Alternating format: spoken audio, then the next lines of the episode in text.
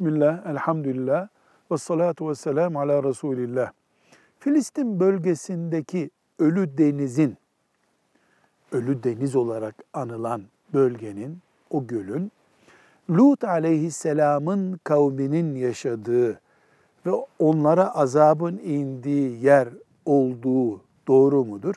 Evet, bu şekilde biliyoruz. Lut aleyhisselamın kavmi şimdiki Ölü Deniz diye anılan yerde yaşıyordu. O ahlaksızlığı orada işlediler ve o azap onlara orada indi. Böyle biliyoruz. Velhamdülillahi Rabbil Alemin.